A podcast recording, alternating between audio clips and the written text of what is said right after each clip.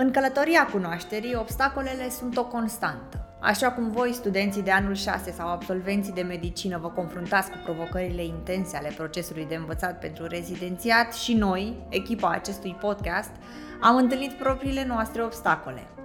Recent, am fost nevoiți să ne mutăm din vechiul nostru studio într-un timp incredibil de scurt. Dincolo de componenta logistică, schimbarea a fost dificilă și pentru că vechiul studio era și este locul unde am început proiectul și eram legați de locul acela prin mai mult decât un contract. Dar, ca orice provocare, aceasta ne-a oferit o nouă perspectivă și o oportunitate de a fi creativi. Momentan, înregistrăm podcastul la etajul 2 al unei clinici medicale, loc care ne amintește constant de pasiunea și dedicarea medicilor. Așadar, prin adaptare, inovație și persistență, vom continua să vă arătăm poveștile fascinante ale celor care trec zilnic prin obstacole pentru a deveni cei mai buni în domeniul lor. Astăzi discutăm cu medicul rezident Corina Dragu despre cum este rezidențiatul pe pediatrie. Să-i dăm drumul! Salutare Corina, bine ai venit la podcastul Grile Rezidențiat. Vreau să îți mulțumesc în numele întregii echipe că ai avut uh, inițiativa sau nu știu, că practic pur și simplu ne-ai acceptat nouă invitația să bați drumul de la București până la Craiova și să vii și să ținem interviul live, adică ne bucurăm de fiecare dată când invitații noștri chiar depun așa un efort să vină și să facă episodul cât mai autentic și nu să stăm pe Zoom și să vorbim și de aceea uh, vreau să te felicit și să îți urez bine venit. Mulțumesc uh, și eu vreau să vă mulțumesc pentru invitație. Uh, sper să vă placă ce urmează să vă povestesc despre experiența mea cu pediatria.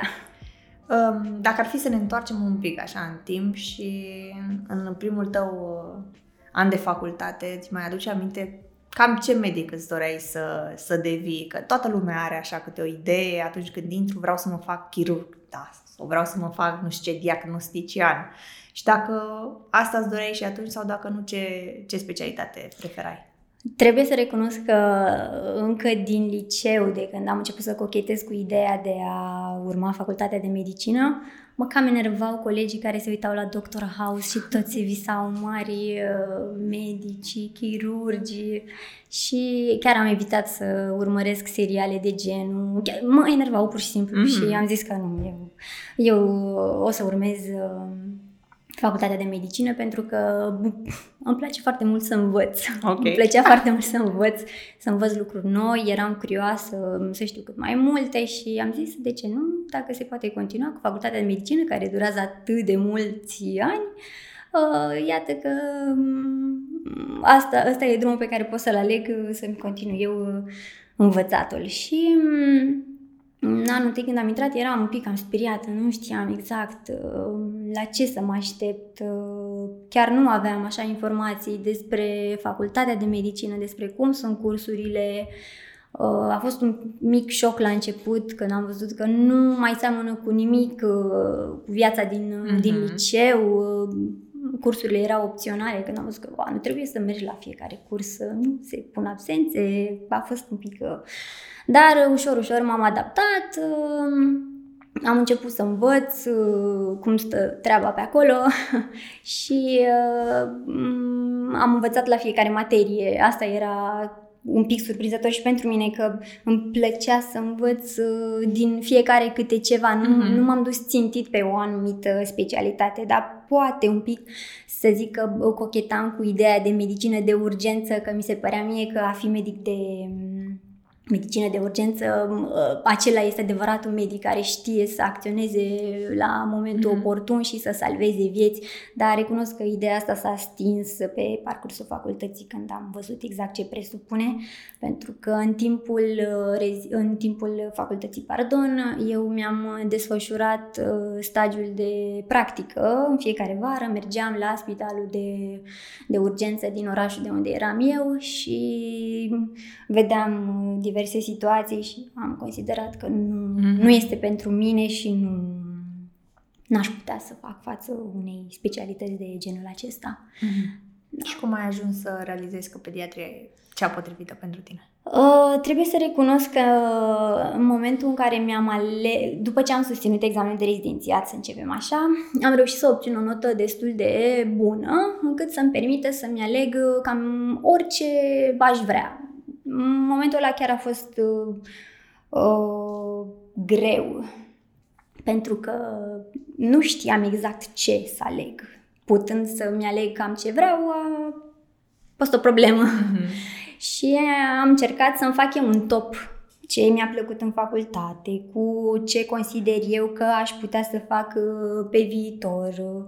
Mm, consider că e bine să te cunoști un pic înainte de, a, de a-ți alege mm, meseria Uh-huh. Asta se, se aplică în orice altă meserie, nu doar în medicină, să, să știi un pic, să știi care sunt limitele, să, să știi, uite, pot să fac asta, asta n-aș putea să fac. De exemplu, eu am exclus din, din start o specialitate chirurgicală, pentru că eu îmi doream, mi-am dorit de la început să am o familie și să pun pe primul plan familia. Mm-hmm. Nu, mi-ar, nu mi-ar fi plăcut să-mi petrec viața în spitale și așa am exclus uh, orice specialitate chirurgicală. Apoi, în timpul facultății, mi-au plăcut uh, mai toate materiile. De exemplu, prin anul 3 cochetam cu ideea de medicină, de anatomie patologică. Mm-hmm. Chiar eram ferm convinsă că îmi voi alege medicină, pardon, anatomia patologică. Mi-am făcut licența, eram entuziasmată că asta voi face eu de aici încolo. Ulterior, în anul 6, când am avut uh, stagiul de medicină legală și am văzut că totuși nu e chiar, pentru că anatomia patologică include și câteva stagii uh-huh. în Mor. la Morga. Mm. Am zis că nu, asta n-aș putea să fac totuși. Eu sunt o fire un pic mai sociabilă, mi-ar plăcea să văd pacienții. Mi-am dat seama cumva că partea clinică e cea care mă atrage mai mult. Iar la pediatrie am ajuns uh, uh, îmi plăcea din facultate. În facultate am avut un stagiu foarte drăguț la un spital mare din București, unde cazuistica era interesantă. Mi-a plăcut faptul că copiii sunt drăgălași, uh, inocenții, uh, îți dau un vibe bun față de un adult care nu, cel puțin mie, nu mi-aducea uh, aceeași satisfacție. Și uh, când am ales pediatrie, am făcut așa un top pro și contra și m-am gândit, păi să vedem, pediatrie ce înseamnă? Înseamnă că voi lucra cu copii. Hmm, eu sunt o fire mai veselă, îmi place să mă mai prostesc uneori, mă potrivesc bine în tabloul ăsta. Apoi m-am gândit um, pediatrie. E o specialitate care depinde de spital, adică voi avea tot timpul nevoie de un spital unde să profesez sau aș putea să am un cabinet al meu, să lucrez undeva în privat, adică mi oferă o, o anumită flexibilitate. Și mm, desigur că a bifat și acest uh, punct. Da, da m-am gândit mm, timp liber, că mie îmi place să călătoresc, îmi place să am timp pentru mine, să citesc, să, să mă ocup și de hobby-urile mele, nu să îmi petrec tot timpul în spital am considerat că da, îmi poate oferi și această, mm-hmm. și această libertate, parte. Da. da, și această libertate. Și, din nou, copiii sunt drăguți, sunt inocenți. Singurul minus așa erau părinții. Pentru asta am fost la început un pic în dubii. Eu m-am gândit că va fi un pic complicat cu ei, uh, vor fi dificili. Și cum ți-ai schimbat uh Um, până acum nu am avut nicio problemă cu, adică nu am avut conflicte cu părinții. Important e să înțelegi că um, nu vin de plăcere la spital, uh, sunt îngrijorați pentru copilul lor, consideră că um, ei sunt uh, îngerul lor păzitor, uh, ei trebuie să, să-i facă dreptate și să uh-huh. Da, de asta uneori părinții au o anumită atitudine, dar uh, personal eu nu am avut probleme cu părinții, nu am avut conflicte. Mm. Dacă da. se explică bine um, ce patologia copilului, de ce s-a întâmplat asta, ce trebuie să facă acasă, mm, cum trebuie să se comporte de aici încolo, mm, cred că se poate. Adică comunicarea este cheia. Am înțeles. În uh, primul tău an de rezidențiat, cam ce te-a marcat așa, ce, ce-ți mai amintești și dacă există anumite lucruri pe care ai fi vrut să le știi înainte și nu ți le-a spus nimeni. În primul an de rezidențiat a fost așa un pic uh, momentul când am întâlnit pacientul și trebuia să mă ocup eu de el, adică eu trebuia, trebuia să iau decizii ce facem mai departe cu, cu el. Uh, plus gărzile, pentru că din, încă din anul întâi am avut gărzi uh, două, trei gărzi pe lună. Uh-huh. Gărzile de 24 de ore erau, încă sunt destul de epuizante. Mm, era foarte greu pe parcursul nopții și apoi dimineața să fii mm, să, să reușești să, să, să vorbești, da? Mhm. Uneori nu mi veneau cuvintele, aveam blank total, nu, nu reușeam să leg două cuvinte să explic ceva părinților, iar ei, bineînțeles, nu înțeleg că tu ești, ești acolo de 24 da. de ore și uh, ceva mai dă cu virgulă. Exact. Da, da, tu trebuie să fii, să fii acolo, să, le, să fii coerent și să le explici ce, mm-hmm. ce probleme sunt. Cam ce sfaturi ți-ai dat ție uh, în, ca și rezident anul întâi, astfel încât să-ți mai așa din emoții și din panică. Mă gândesc că toată lumea trece prin acele momente în care știi că responsabilitatea e acum la tine și nu știi încotro să te duci. Uh, cred că mi-aș, mi-aș spune să nu mai fiu așa stresată, da, să încerc să, uh, să las lucrurile să curgă și să nu mai pun așa multă presiune pe mine că trebuie să fac acum lucrul ăsta, că de mine depinde, nu știu, viața cuiva. Uh-huh. Ca și rezident de anul întâi și rezident de an mic, chiar și rezident până la anul 5, nu, viața cuiva nu depinde chiar doar de tine. Uh-huh. Adică ești într-un spital, sunt colegi, este o întreagă, o întreagă echipă, nu o să se întâmple nimic tragic dacă dacă nu ești tu acolo. da. Și e omenește, practic, să greșești atâta timp cât, cum zici tu, nu pui viața unui pacient în pericol, până la urmă din greșeli se învață, nu? Da, așa este. Dar dacă ar fi să-mi dau un sfat, acesta ar fi să încerc să nu mai pun așa multă presiune. Dacă stai să te gândești cam... Cum, cum se pare că ți s-a transformat ție viața de când ești medic pe această specialitate? Am devenit mult mai calmă. Mm-hmm. Da, sunt foarte calmă, am învățat să ascult. Uh, Înainte eram o fire foarte mm, energică, foarte, nu aveam răbdare să ascult nimic, dar acum am învățat să, să dau importanță lucrurilor acestora. Ok. Da. În, um, dacă tot ai zis că, practic, uh, transformarea ta a venit prin că ești mult mai calmă și mai răbdătoare, uh, sunt curioasă dacă în, um, practic, Pediatria, mai exact, implică, pe lângă a avea grijă de copii, dacă trebuie să faci și oarecare exerciții cu tine, astfel încât să, să știi să calmezi și copilul și părinții și astfel încât să nu iei acasă și toată încărcătura asta. Da, cu siguranță, da.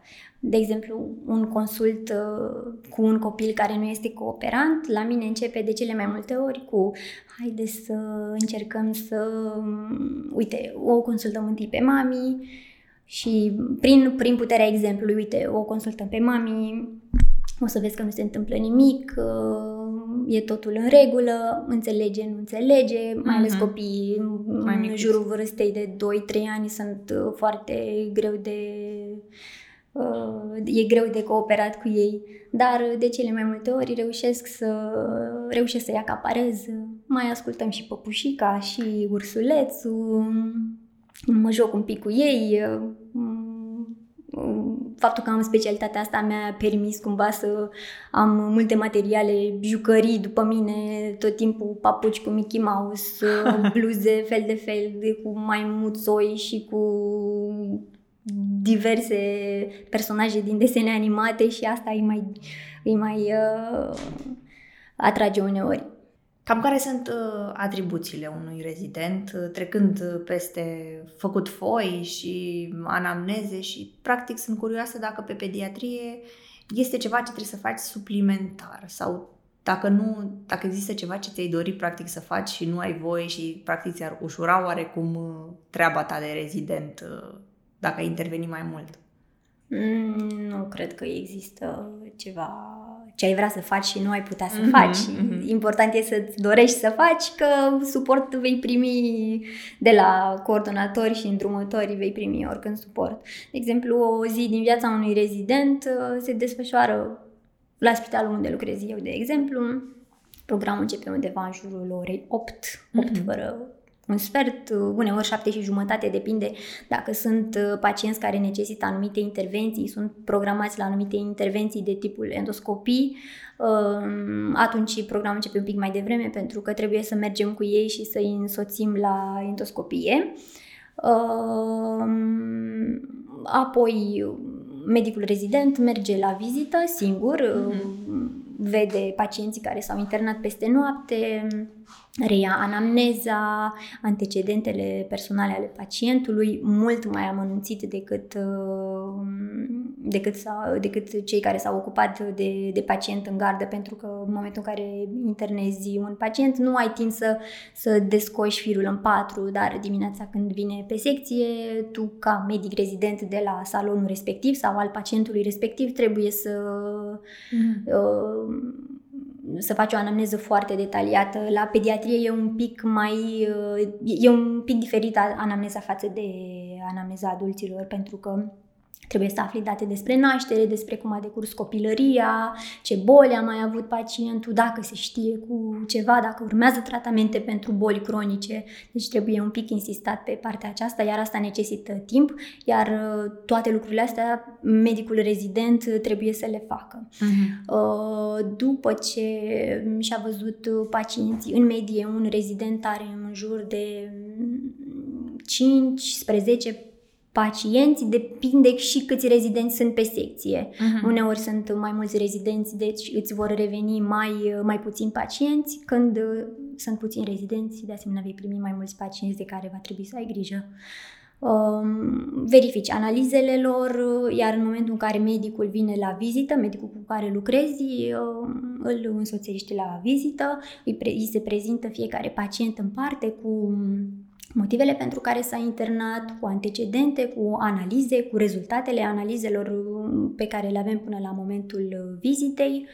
Um, apoi, după ce se termină vizita, care durează în general o oră, uh-huh. mai mult de o oră, depinde foarte mult de complexitatea cazului și de numărul de pacienți. Uh, apoi urmează o mică discuție mm, la care participăm rezidenții cu medicii despre pacientul pe care îl avem, uh, ce urmează să, ce tratament urmează să îi uh, administrăm, ce investigații necesită și după acest mic, mă rog, mic Mhm. Această lungă discuție. Mai sunt pacienți care vin la mm, spitalizare de zi. Uh-huh. Asta presupune pacienți care vin, care au fost internați și care vin la reevaluări, de care tot medicii rezidenți trebuie să se ocupe inițial, adică mm, se, se prezintă pacientul respectiv la spital, rezidentul merge, îl întreabă cum a fost, cum i-a fost în timpul acesta, ce a mers bine, ce nu a mers rău, îi face foaia de prezentare, îi scrie analizele care trebuie re, refăcute, uh, apoi din nou vine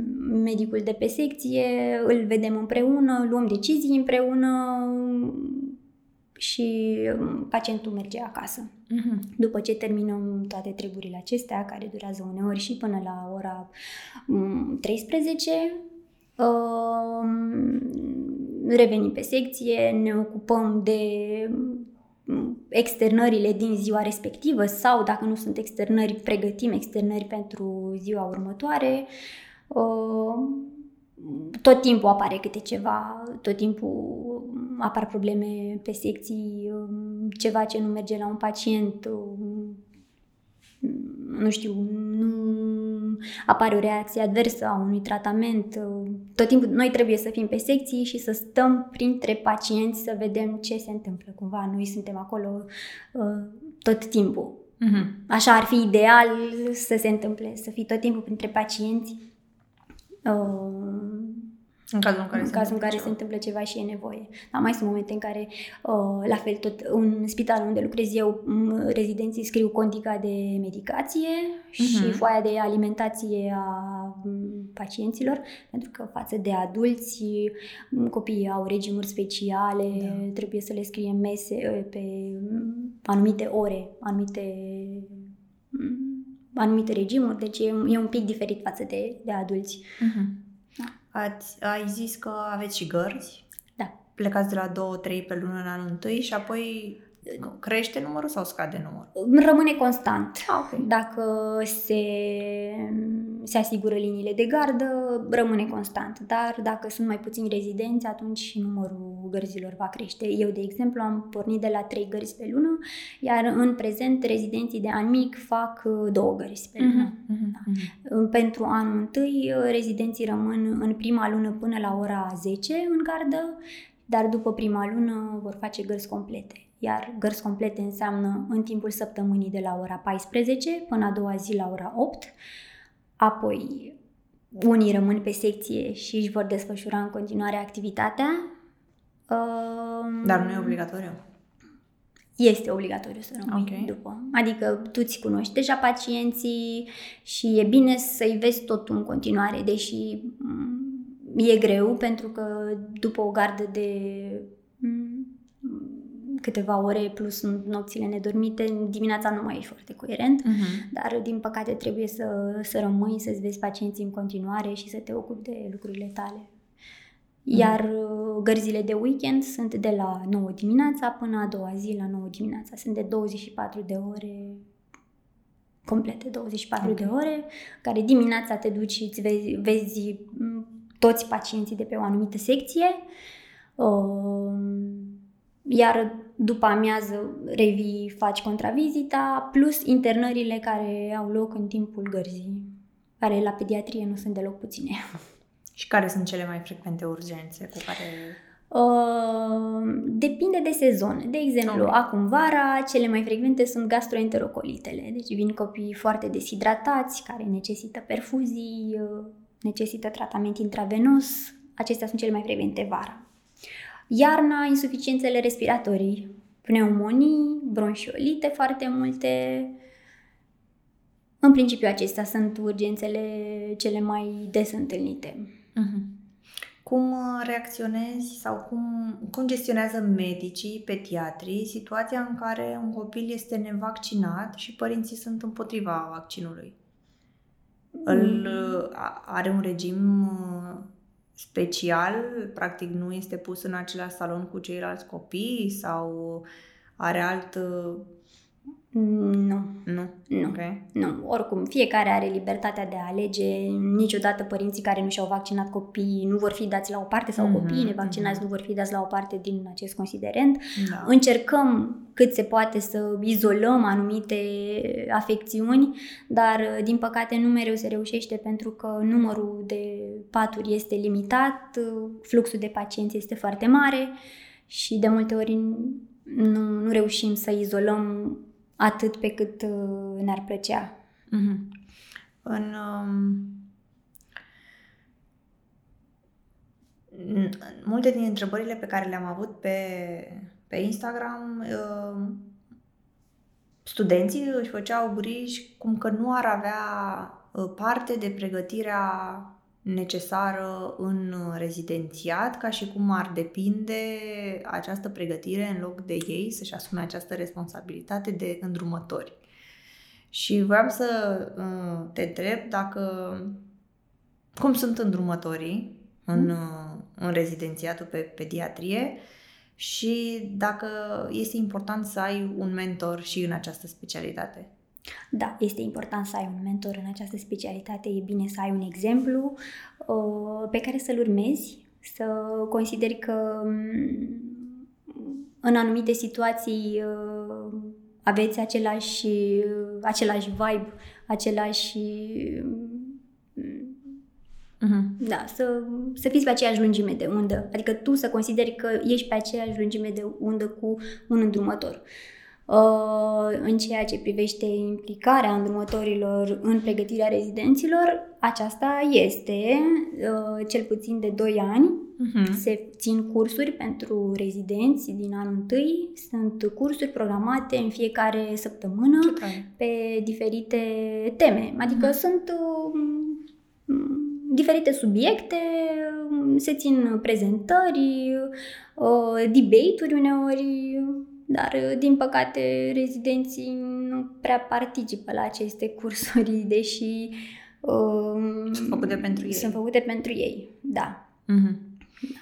În, um, aveți cumva și anumite beneficii dacă faceți parte din vreo societate de pediatrie din România? Că, de exemplu, la alte specialități, cum e la dermato, de exemplu, noi avem congrese și congresul practic este plătit, noi ne ducem acolo doar să învățăm și avem și foarte multe beneficii. La pediatrie este cazul, practic, să... Există Societatea Română de Pediatrie, din care poate face parte orice rezident, uh-huh. iar ca beneficii pe care le-ai putea avea, poți participa la um, diferite cursuri, uh, congrese, școli de vară, uh-huh. deci sunt, sunt și la pediatrie. Uh-huh. Ai avut vreodată um, sentimentul că te plictisești în specialitatea asta? Nu. Că devine totul monoton? Nu, nu cred că ai putea să te plictisești. Nu, nu, nu am simțit niciodată că mă plictisesc. Uh-huh. Cum ar fi dacă uh, să zicem că termin uh, rezidențiatul și sunt curioasă dacă poți să faci anumite atestate sau ceva specializări separate, astfel încât să atunci când te angajezi, după terminarea rezidențiatului, să, rezidențiatului, să poți face mai multe lucruri și cam ce se îmbină bine cu, cu pediatria. De exemplu, în timpul programului de rezidențiat nu prea poți face, uh-huh. în afară de niște cursuri la care participi, prezentări și atât. Uh-huh. Um, la București se țin niște cursuri de specializare, dar sunt doar pentru medicii specialiști, de exemplu, în specializare în ecografie abdominală, diverse cursuri pentru boli respiratorii, dar toate, toate se adresează medicilor specialiști. Mm-hmm. Ca și rezident nu ai ce, ce să faci ca mai târziu să te ajute extra. Deci mm-hmm faci cei 5 ani de rezidențiat, după cei 5 ani de rezidențiat, dacă ți-a plăcut o anumită ramură, te poți uh, supra-specializa, deci poți să-ți alegi gastroenterologie pediatrică, nefrologie, pneumologie, cardiologie, neurologie, poți să uh, poți să, să-ți alegi una din aceste ramuri, dar va trebui să susții, fie să susții un nou examen de rezidențiat și să obții un loc prin rezidențiat, fie la plată, uh, la taxă, adică va fi doar un concurs de dosare și atât. Mm-hmm. Da. Deci, practic, uh eu cel puțin, sau până să avem podcastul, aveam impresia că termini pediatria generală, odată ce ții la rezidențiat și după aia te hotărăști în timpul rezidențiatului că îți place mai mult o ramură, cum ai zis tu, gastro-pediatrică sau pneumopediatrică. Și că după aia, după ce termini rezidențiatul și devii specialist, tu practic poți doar să optezi pentru ramura aia și să faci, să vezi numai pacienți din ramura aia și tot așa, dar de fapt tu ești e necesar să dai din nou examenul de rezidențiat sau să-ți alegi să faci încă o dată rezidențiatul cu plată ca să poți să activezi pe ramura aceea, să devii din nou rezident pe gastropediatrică sau pneumopediatrică. Și M-am întrebat de ce oamenii nu fac asta, de ce rezidenții nu fac asta de la bun început. De câțiva ani există și posibilitatea de a face rezidențiat uh, supra, sub specialitățile, așa se numesc, sub specialitățile da. de pediatrie. Uh, dar după ce termini uh, cei 5 ani de gastroenterologie pediatrică, de exemplu, te vei putea angaja undeva doar ca și gastroenterolog pediatru. Deci tu vei putea vedea doar patologie digestivă și atât, vei fi limitat, uh-huh, practic. Uh-huh. Iar dacă vei vrea să mergi, nu știu, să studiezi în străinătate sau îți găsești un, un post în, în străinătate, nu se va putea, deoarece nimeni nu recunoaște specialitățile de pediatrie. Trebuie să ai cei 5 ani de medicină generală plus supra-specializarea pe care ți-o dorești, Mhm. dacă vei vrea să activezi într-una din uh, acestea. Cât timp lucrezi uh, ca rezident uh, în spital? Ai cumva șansa să lucrezi și la privat? Ai voie?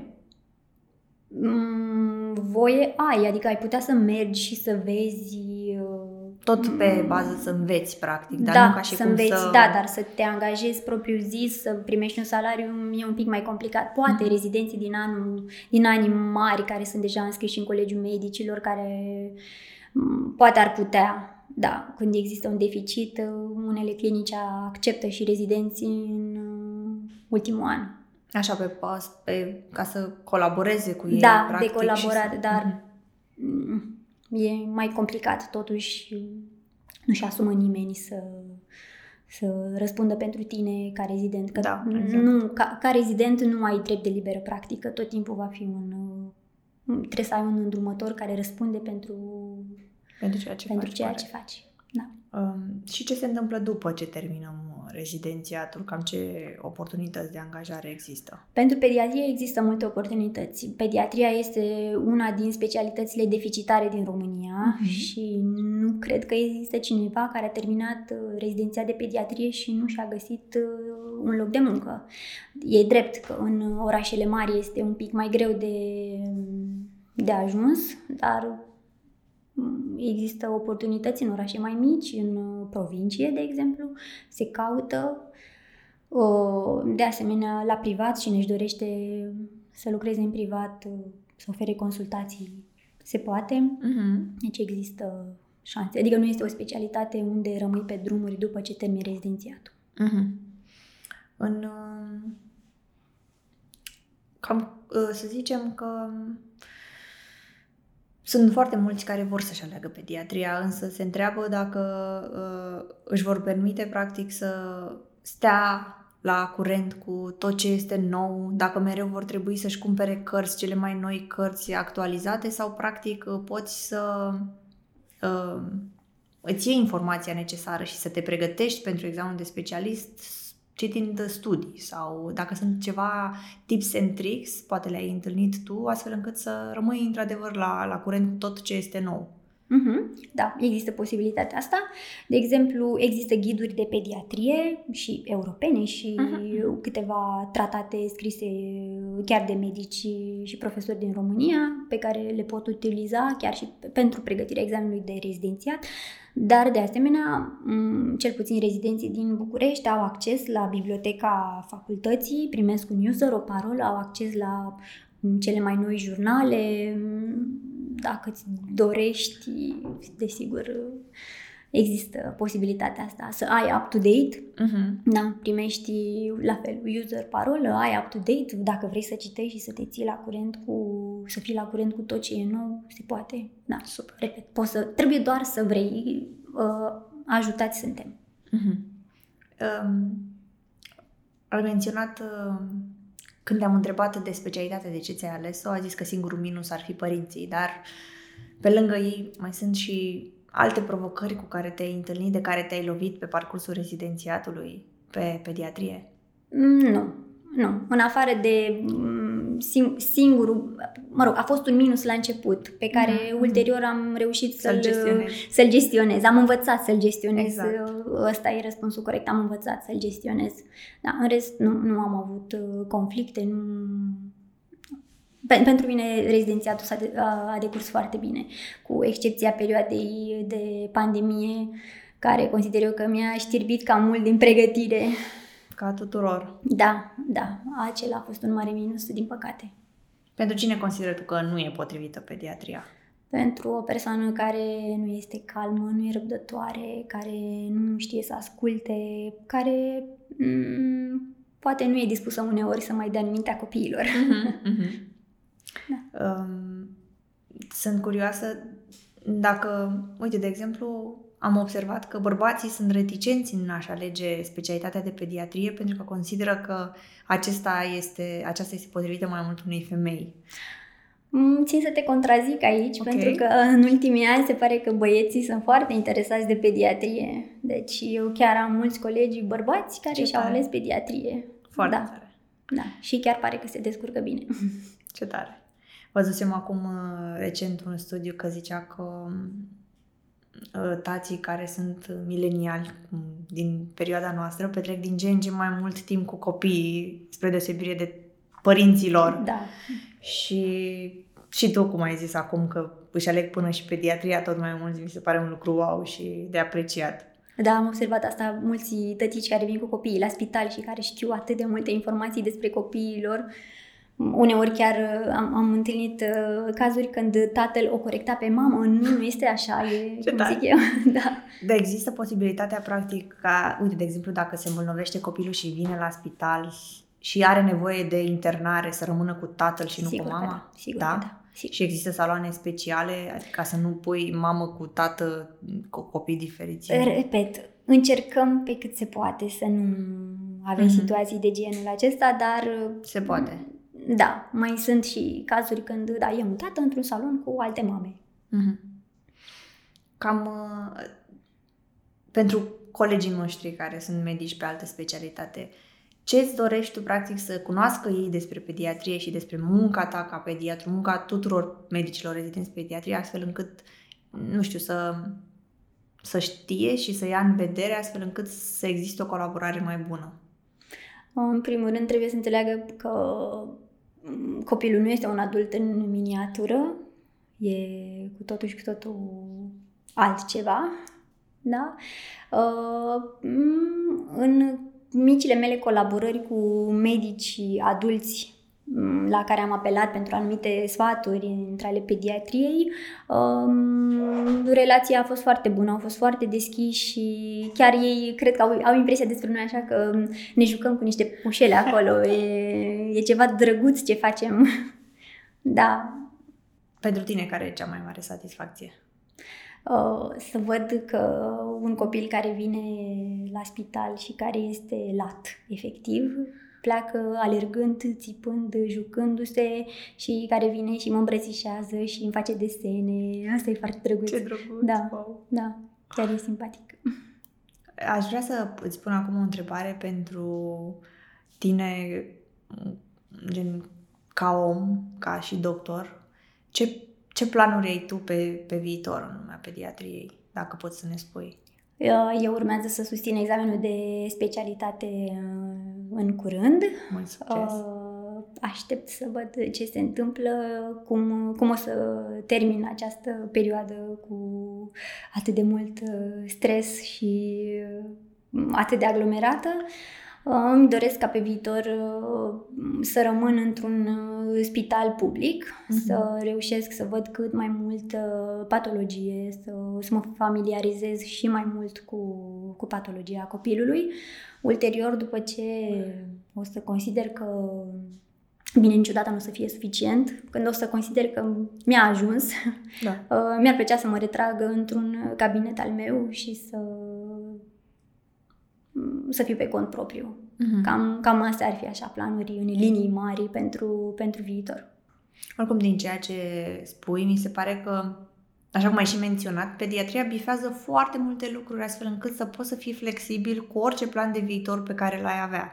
Da, Și ăsta e un lucru pe care chiar ar putea să-l ia în considerare cei care se gândesc să urmeze pediatria.